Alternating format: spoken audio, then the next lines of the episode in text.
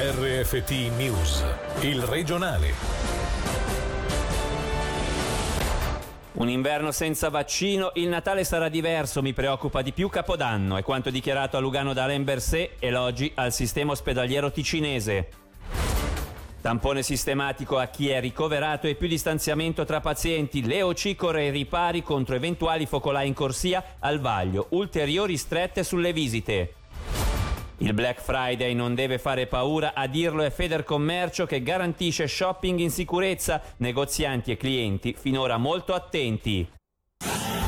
Buonasera dalla redazione. In apertura la visita di Alain Berset in Ticino, cominciata alle 9.30 alla clinica Moncucco e culminata nella conferenza stampa indetta a Palazzo Civico a Lugano per parlare alla popolazione. Tra preoccupazione per la situazione definita molto seria, il ministro dell'interno svizzero ha voluto richiamare all'ordine la cittadinanza, spendendo pure belle parole per il sistema sanitario ticinese solido ed efficace. Sentiamo il servizio di Angelo Chiello.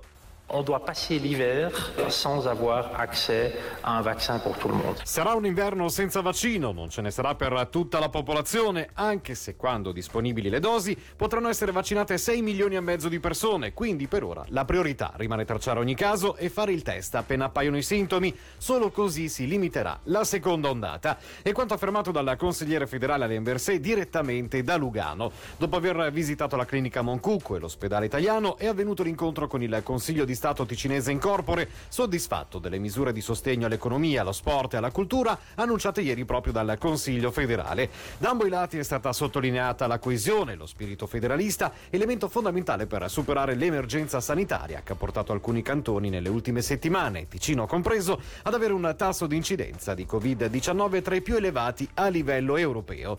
Il capo del Dipartimento federale dell'Interno ha fornito poi indicazioni sul periodo delle feste. Sarà un Natale diverso, ma a preoccuparlo di più sono i festeggiamenti di Capodanno per non tornare a peggiorare una situazione già critica. Attualmente, ha fatto sapere Bersè, in Svizzera ci sono ancora 314 posti liberi in cure intense, 46 dei quali, stando alle ultime cifre fornite dalle nostre autorità cantonali, in Ticino, dove oggi pesa il dato dei decessi con Covid, ben 15, record negativo come capitato il 31 marzo e il 12 aprile scorsi, mentre le cifre relative alle ultime 24 ore danno segnali incoraggianti. Ci sono più persone dimesse che ricoverate, non si sono aggiunti pazienti in cure intense e i nuovi casi quotidiani sono nettamente meno rispetto alla settimana scorsa. Segnale sottolineato anche dal presidente del governo Norman Gobbi. I risultati dopo queste prime settimane di misure più restrittive si vedono. Da domani ogni nuovo paziente da ricoverare verrà sottoposto sistematicamente al tampone e tra i pazienti verrà creata più distanza. È il piano dell'EOC per evitare focolai all'interno degli ospedali dove potrebbero arrivare pure ulteriori restrizioni per le visite ai pazienti. Sentiamo il vice capo area medica dell'ente ospedaliero, Mattia Lepori. È una misura precauzionale che è possibile adesso perché la disponibilità di tamponi non era presente in marzo ed aprile. È una misura che sappiamo ha un'efficacia molto limitata. Le strutture che lo stanno facendo eh, da diverse settimane, oltre Gottardo, non hanno depistato un gran numero eh, di casi positivi, anzi direi un numero bassissimo di casi positivi nei pazienti asintomatici. Purtroppo questa misura andrà ad aggravare un attimino il disagio per tutti perché il paziente il giorno precedente al suo ricovero dovrà venire da noi o recarsi dal medico curante, subire il tampone e poi aspettare a casa l'esito di questo eh, risultato. Diversamente succederà per i casi urgenti che saranno sottoposti a un tampone cosiddetto rapido ma che non è il tampone rapido di cui si parla tanto ma la cui disponibilità è estremamente limitata. Un'altra sarà quella in accordo con le autorità cantonali di ulteriormente limitare il diritto di visita. Avremmo voluto rinunciare, avremmo voluto fare a meno, eh, però purtroppo di fronte all'evolvere della situazione eh, questa misura si impone. Non è, non è un divieto di visita come c'è in tanti ospedali della Svizzera, sappiamo che arriveranno ulteriori restrizioni in questo ambito.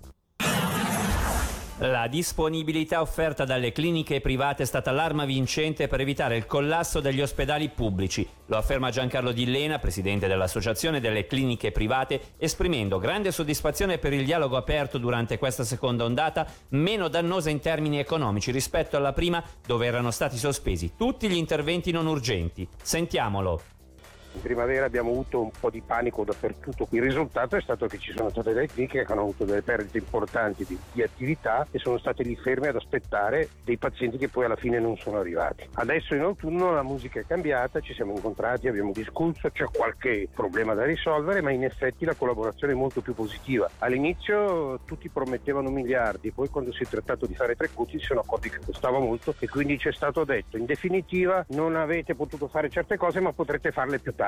Diciamo che il clima è migliorato perché ne abbiamo discusso, lo Stato soprattutto ha capito che imporre il blocco quando non c'è l'immediata necessità non ha senso. Siamo tutti flessibili quindi nel giro di due giorni possiamo aumentare il numero dei letti. Naturalmente il grosso problema che non è solo del privato ma anche del pubblico è che il personale non si inventa in 5 minuti. Io credo che sia naturale che fra pubblico e privato ci siano intanto delle incomprensioni e anche delle rivalità, eh. però se si lavora con un principio di collaborazione e dialogo intelligente è sicuramente molto meglio. Purtroppo le emergenze facilitano questo.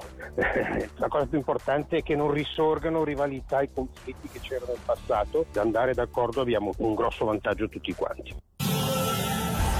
Nicola Brivio ha deciso di dimettersi con effetto immediato. Il sindaco di Morcote lo ha comunicato oggi dopo giorni di critiche da parte dell'Unione Socialisti e Indipendenti che chiede le dimissioni di tutto l'esecutivo. Selin Lalomia.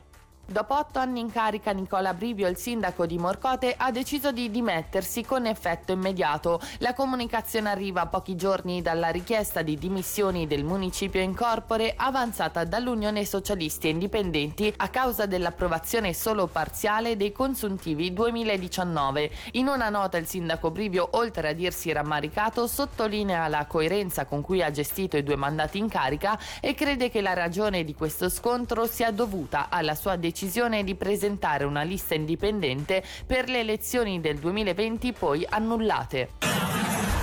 Il Black Friday non deve spaventare, finora negozianti e clienti sono stati molto attenti. È il pensiero espresso in diretta sulle nostre frequenze da Lorenza Sommaruga. La presidentessa di Federcommercio ha risposto così a chi teme che il periodo di saldi possa essere minato dal rischio contagio. Sentiamola in un passaggio dell'intervista andata in onda nel Marghe Enchiello Show.